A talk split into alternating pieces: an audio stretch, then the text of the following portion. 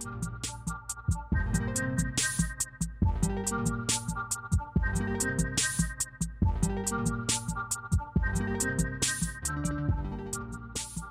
everyone. This is Scott McNamara with What's New in Adaptive Physical Education. First off, very excited to be uh, wishing you all a happy new year. We're now in the 2020s, which sounds strange in itself. Um, also, very excited to be launching this new episode uh, where we are going to talk about special education law and adapted physical education. Ooh, big topics. Uh, today we have Dr. Mitchell Yell from the University of South Carolina, and he is an expert in special education law and recently was a keynote speaker at the National Consortium for Physical Education for Individuals with Disabilities. Um, so he's, uh, you know, become much more involved in PE in the recent years.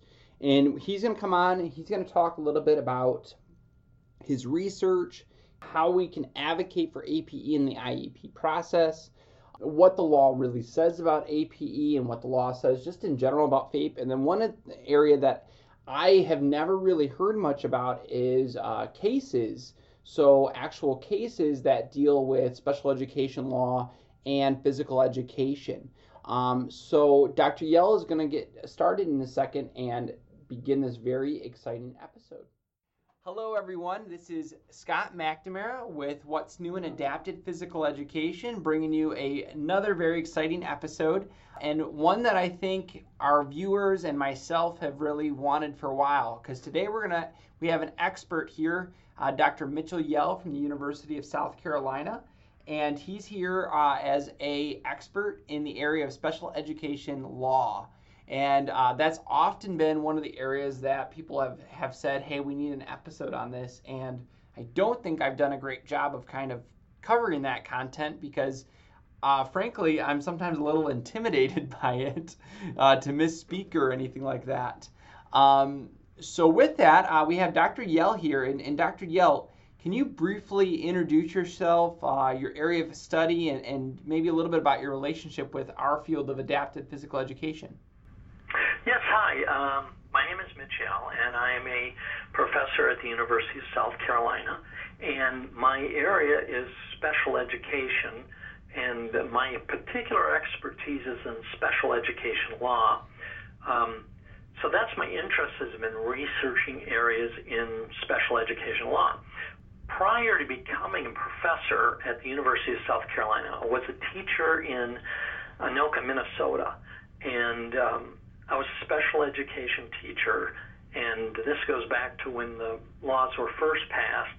And I w- worked a lot with our PE teachers, and we actually had in the Anoka Hennepin School District one adapted physical edu- education teacher that would kind of rotate among schools, and so um, I worked with her a lot. Uh, regarding youngsters with disabilities. So I've always been really interested in looking at different issues in special education and educational law, and one of them that I've become particularly interested in is the relationship between legal, the law, and adapted physical education with respect to educating youngsters with disabilities.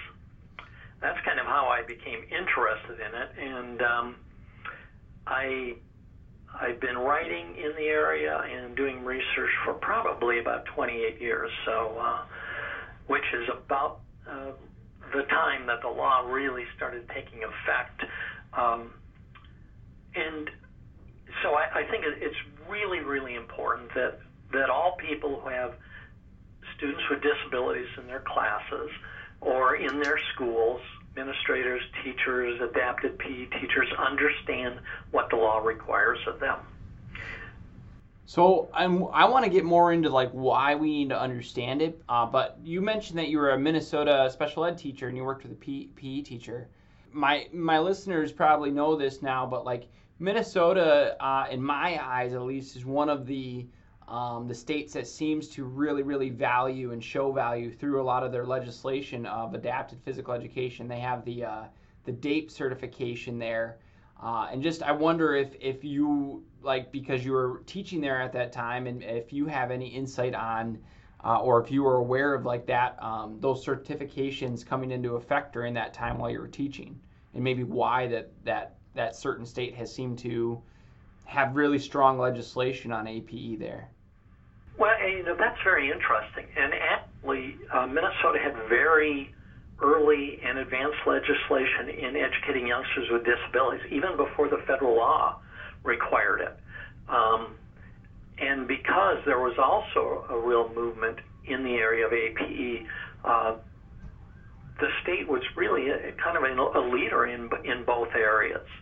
And obviously, because a lot of times APE teachers are working with youngsters with disabilities, the law is really important because, in essence, it doesn't really guide their day-to-day practice, but in, informs their practice. It it uh, it requires that youngsters with disabilities receive the same uh, education as all other youngsters, and also that when necessary, it needs to be adapted or modified to meet their needs.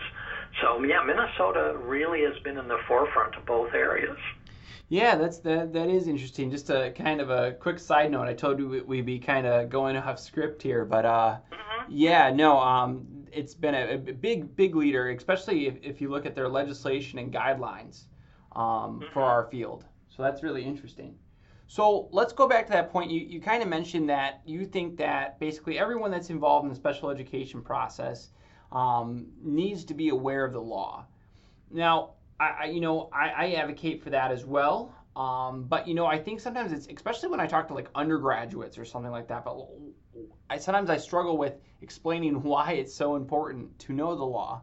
Um, you know, because I'm not sure if uh, teachers or, or pre-service teachers always can see why it would impact their day-to-day life.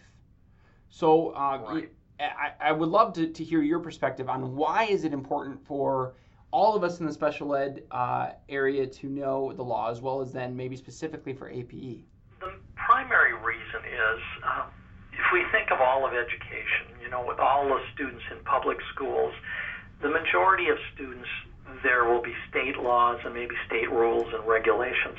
But with students with disabilities, it's quite different. There's federal law that mandates that certain things be done in educating youngsters with disabilities under two basic laws, and I can we can talk about those later. But uh, they're they're not an option. They're they're mandated, and uh, it's very important that teachers understand what their responsibilities under the law are, because both laws, one is called the Individuals with Disabilities Education Act, and the other is called, uh, which that's often known as uh, IDEA, and the other one is Section 504 of the Rehabilitation Act. If if those laws are not followed, um, school districts can be held, can be found to, can in in essence be held liable. Um, not you know teachers aren't personally liable, but school districts can be sued under these laws. Um, if they are not followed. And the, uh, where the rubber meets the road is with the adapted PE teacher or the special ed teacher or the general ed teacher who has youngsters with disabilities. And if they do not understand what their responsibilities under the law are, well, the students clearly will suffer, but also the school district could. Absolutely, absolutely. I, I uh, yeah, I think it's you know, it, is that um, do we want to when we're talking to maybe especially our teachers and pre-service teachers, do we want to emphasize that it's to me sometimes it's like our, it's we're always just emphasizing that like um, that you're going to, to get a a, cons- a negative consequence if you don't follow the law as far as like you know reprimand almost is there mm-hmm. also a way that we can spin that to like almost be more of a positives that it's there to um, you know to to help our students to uh, you know, guide our practices in that way as well. Yeah, well, absolutely, and I think that's the the real importance of these laws, and the reason they were passed in the first place is because youngsters with disabilities, uh, not that long ago, you know, in the 1960s and the 1970s, were often just excluded from public school. We're not even allowed to participate in physical education activities at all. And these laws came along and said, no, it's wrong to discriminate against per- youngsters with disabilities by not allowing them to participate in, in activities such as physical education. And furthermore, if they have disabilities and need modifications or adaptations to the programs, those have to be implemented too. So the ultimate beneficiaries of these laws are the students themselves. And that is the primary reason we want to follow them. Absolutely. So, and staying just with those um, those laws. So, you know, you talked about IDEA. Um, what what you know, we I think we all learn about IDEA, and we probably all learn different aspects of IDEA depending on who taught us, because um, it's this really comprehensive law. Um, what parts of that law do you think are most important for an APE teacher to to most understand? Well, you know, that's a great question. Um, the most important part of that law is the essential obligation this law requires of all public school teachers in the United States, and that is that we have to develop what the law calls a free, appropriate public education for youngsters with disabilities. And that just means the, that we at schools are providing general ed and special ed related services and adapted PE services that are designed to meet their the students' individual educational needs. Um, and and um, so that's our primary obligation. Now, the law itself does refer to physical education. For instance, I said uh, a free appropriate public education, or what we often call a FAPE, must be provided to youngsters with disabilities who are eligible for services under the Individuals with Disabilities Education Act or IDEA. And that FAPE means that they have to get special education services that are specially designed instruction no, at no cost to the parents to meet their unique needs and includes not only instruction conducted in the classroom, but the law specifically says it includes instruction in physical education. And the law even goes on to define PE um, physical education services that are specially designed, if necessary, to make FAPE available to a child.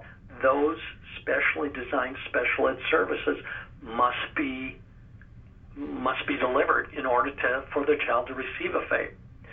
So, and that includes all sorts of things. It includes not only physical education, but it might include physical education, regular physical education with uh, modifications. It could include adaptive physical education, can include movement education, mo- you know, motor development, a number of, of different areas.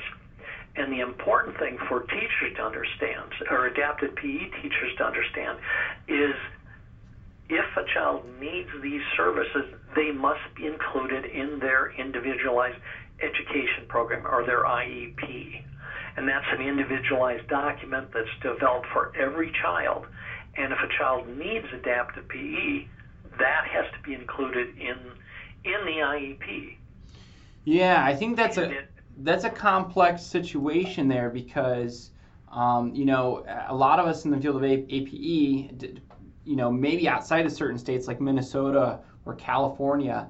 Um, you know, a lot of times we, we know that the kids need adapted physical education, but uh, perhaps because of feasibility issues or school administrators not advocating for it or whatever it is, um, a lot of times, uh, you know, we're being told basically not to include it on the IEP or we're not being invited to IEP meetings. So I wonder how is it that, you know, how can we as as as a field and as teachers kind of uh, you know uh, effectively advocate for our, our our inclusion in that IEP?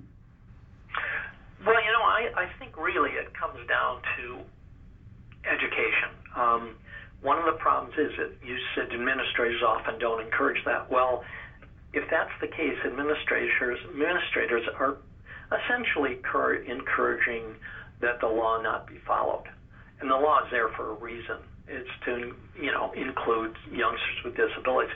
I think it often begins with with the educational programs that administrators and teachers and APE teachers go through, where they they really need to be exposed to what are their important obligations. Now, um, this idea of, and I've heard, you know, this happens all the time, is, is administrators saying, no, we don't want to include that in the IEP, it costs us money. Well, there's another law, Section 504 of the Rehabilitation Act, that says you cannot discriminate against anybody with disabilities, but all persons. But when applied to schools, schools cannot discriminate against persons with students with disabilities based solely on their disability. So, um, in other words, if they are not offered PE and all other students are, that would be an example of discrimination, because solely because of their disability, a child with dis- with a disability is is being told no, you can't participate. That's a violation of a civil rights law. Um, and that can really get school districts in trouble. Additionally, that 504 says that if you have a child who needs PE, but not only do they need PE, but it needs to be adapted in some way or modified to be appropriate for their needs, you have to offer that. Um, let me give you an example. There was a there was a the Office of Civil Rights in the U.S. Department of Education monitors the implementation of Section 504 in the public schools. Um, a few years ago, there was a case called Hemet Unified School District in which a district was held to have discriminated against students with disabilities who because they were not allowed to receive adapted PE instruction.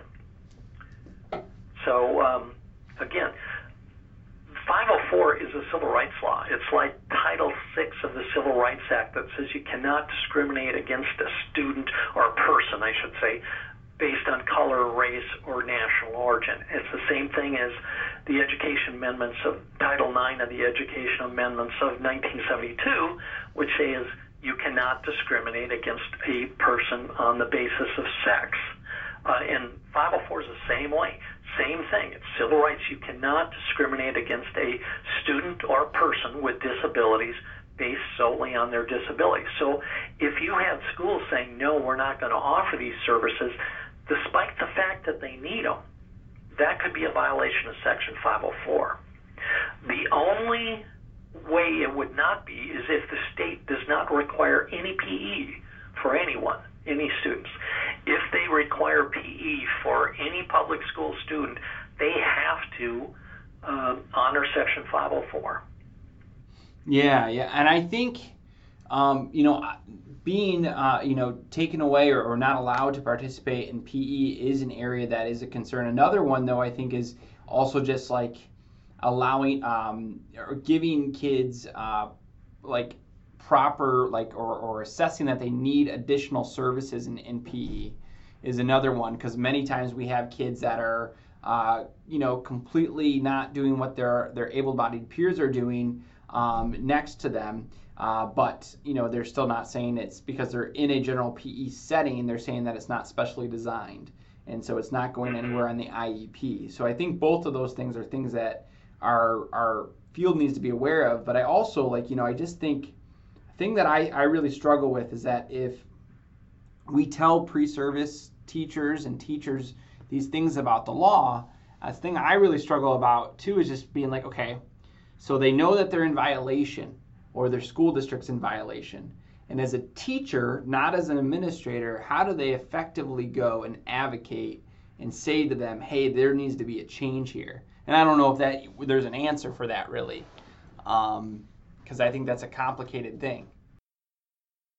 You're, you're absolutely right. It's very complicated. Um, but uh, and, and one of the reasons, and I touched on this before, is so many administrators really do not have a good knowledge of adapted PE, um, Section 504, or, or the Individuals with Disabilities Education Act. But in terms of advocating, I think one of the um, the best advocates the child has is a special education teacher within the school. Um, they also uh, every school district must have a means to refer students, and if uh, APE teachers refer students for special education, or um, there will be every every every public school in the country will have what's called a multidisciplinary team, in which uh, it's a method for identifying youngsters with disabilities. If an, A, if an APE teacher or a PE teacher believes a child is needing some sort of adaptation or adapted uh, PE, they could refer a child either under IDEA or Section 504, and that team has to evaluate that child uh, to determine if they do need special ed services. So that's one way. Um, going to your school uh, through your school district procedure, refer a child. Uh, going to your special ed teacher in the school who tends to be very very strong advocates for youngsters with disabilities. There are also means to go through school districts. Um, um, if you have a, a PE uh, district supervisor or a special ed supervisor, uh, if you can't get any uh, movement at the school level to go through the district level, uh, and usually they will under they'll understand that because they people at a district level they know they're well educated in most cases on the school district's responsibilities. Uh, outside of that, if parents uh, and and many teachers will do this, if parents believe it that their child needs APE services, they could refer the child um, to either a 504 team or a, a or a IDEA team within the school. And if they make the referral, schools need to act on those. So, um, so outside of going through kind of that, the parents or the school district, there are also um, there are states uh, special ed programs have complaint mechanisms that can be filed by parents. So if a parent believed their child needed APE services and they were not getting them, or they um, were not getting appropriate services, they could file a complaint, a state complaint, under the Individuals with Disabilities Education Act with uh, with the state special education um, department. Um, also, there is there's a department within the U.S. Department of Education called the Office of Civil Rights uh, that um, enforces Section 504. If a parent believed their child needed, needed adapted PE or APE and their child was not getting it, they could file a complaint with the Office of Civil Rights. And you, by going on a computer and filling out a complaint form, they could literally have that school district investigated by by the Office of Civil Rights because their whole purpose is to monitor compliance with Section 504. I personally have just been part of a special investigation under uh, the Section 504 Sister Act, which is called the Americans with Disabilities Act, uh, on a on a large school district. And again, it started out with parental complaints to the U.S. Department or the U.S. Attorney uh, so there's there's numbers of different ways. You know, it's it's kind of complex, but I'd say number one, go through the school, go through the special ed teacher, talk to the child's parents, and express their needs. And if if the parent uh, the parent can be a lot more powerful in initiating actions by school districts.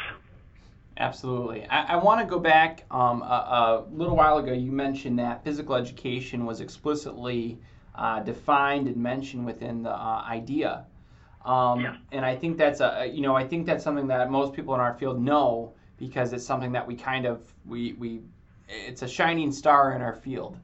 Um, I, I wanted to know uh, you know if if you knew for any reason um, if you knew how it got there or why it might be there and then you know just why it might be important that it's also in there.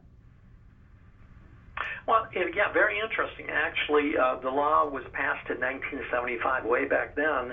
It was called the Education for All Handicapped Children Act, and the original drafters, who, interestingly enough, uh, Hubert Humphrey from Minnesota was was involved in that, um, in both 504 and and the IDEA. But when the original testimony was taken, uh, about the law, people addressed the needs of children with disabilities to receive an education that was individualized for their unique educational needs. And testimony, there was testimony in those early hearings on the importance of physical education instruction. Uh, and that, and it made its way into uh, the law itself. And all laws, when all law, when laws are passed on a federal basis, they tend to be very general. Um, and it did have mentions of the importance of physical education, including APE. Um, but when a law is passed, Congress delegates a certain amount of their powers to what are called regulatory agencies, and in this case, the Department of Education, to write regulations help school districts implement the law. And they are much more detailed. And way back again in 1976, when the regulations were written, they included physical education activities as, as part of that, as part of specially designed instruction that must be available to all children with disabilities to ensure that they receive a FAPE uh, for their individual educational needs. Now, uh, I am not familiar with how many, I think most states do require physical education. I believe there's still some states that do not. But again, if they do require it, Section 504 says you have to deliver those services to youngsters with disabilities, and if necessary, they must be modified or adapted to meet their needs. Do you feel like um, because physical education is explicitly uh, discussed within the law as a curriculum um, that should be afforded to kids with disabilities, do you, do you feel like that differentiate it in any way from uh, other subjects, even like something like music or art? It really does because um, I mean, the law talks about, you know, addresses special education programming. The only kind of niche, I wouldn't say niche area is probably not the right word, but area within the educate in education is specifically addressed in FAPE is physical education. Otherwise, it's all it's all grouped under special education and related services um, that must be provided to a child. But the law does specifically say this can include physical education services. All right, so uh, I want to go back to also to the IEPs we discussed. So IDEA um, obviously, um, you know, says that IEPs need to be given to kids that have specially designed uh, curriculum and instruction. So um, with that, uh, I wanted to briefly talk about as you know the APE teacher's role in it, goals and objectives. I believe that you know they're supposed to be doing pretty much what everyone else is doing. They have goals and objectives if they're giving services. Is that is that correct? Yes. Mm-hmm. And then the other yep. thing I wanted to talk about briefly, maybe this is not just about IEPs, but I know a lot of IEPs actually have a section on it, which is nice, but I don't know if it's always followed.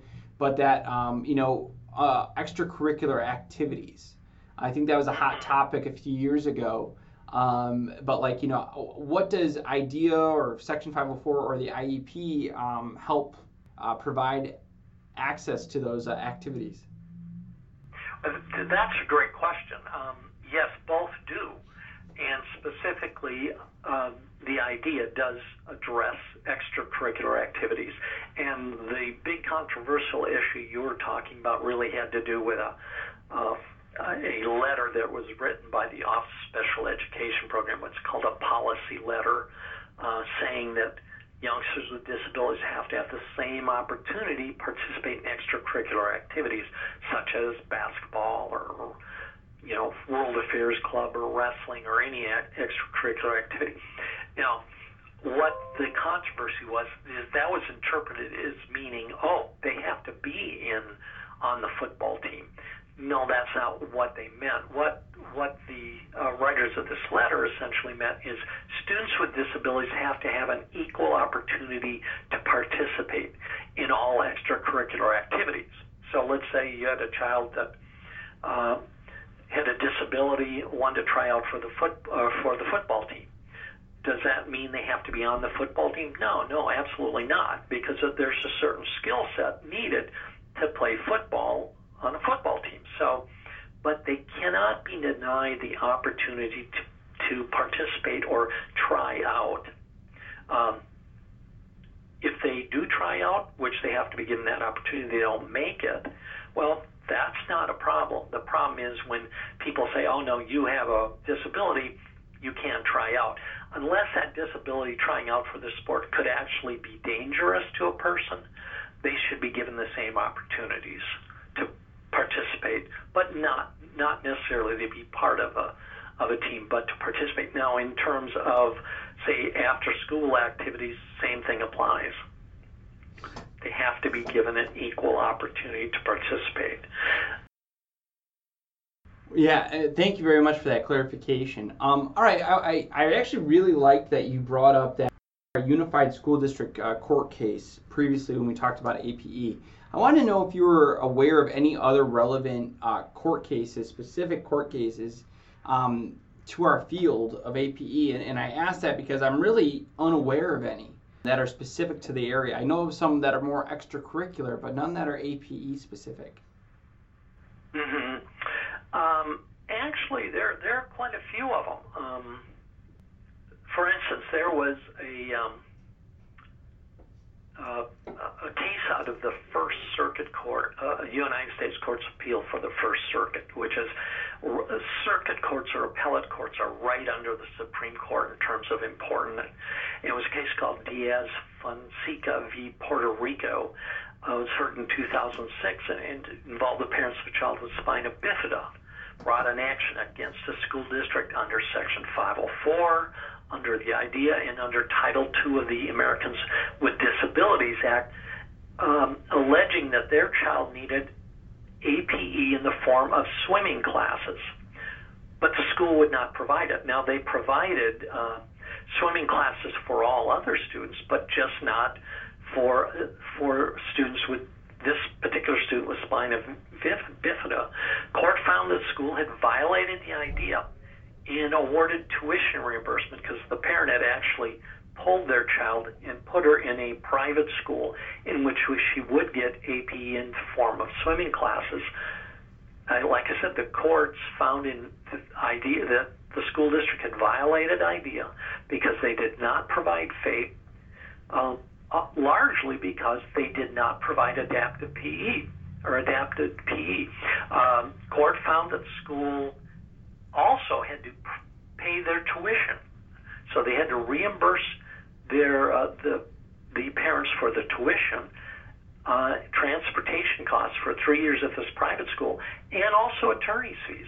And there's been a number of cases like that. Um, that's that's quite interesting. That's that's um, I really uh, I almost feel like, and this would I don't think that there's a journal or an article right now that actually that I'm aware of in any recent years that has talked about those court cases. I think that would be really valuable to my to the my field, uh, as well as maybe in a special ed journal um, of of documenting and narrating what some of the main points were for some of those cases with with regards to PE.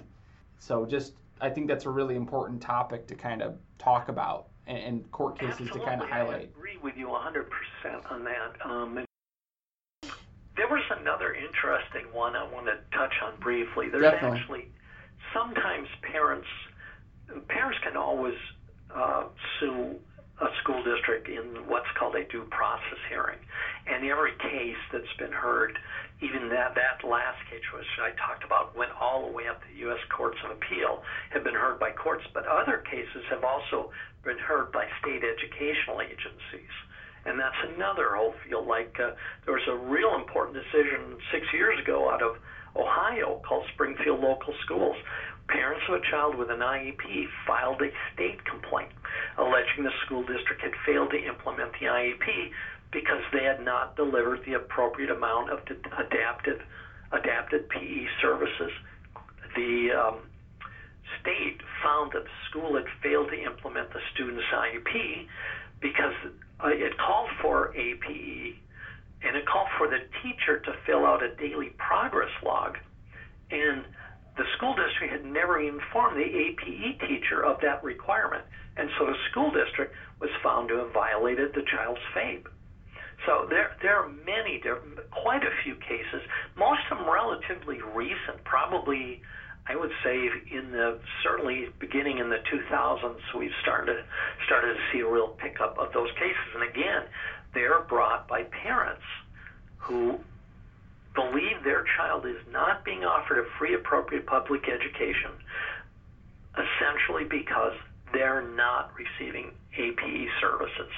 There have also been cases brought to the Office of Civil Rights where parents file a complaint with the U.S. Department of Education's Office of Civil Rights saying, you know, my child is not receiving a free appropriate public education under that law, mm-hmm. which essentially means the school district is discriminating.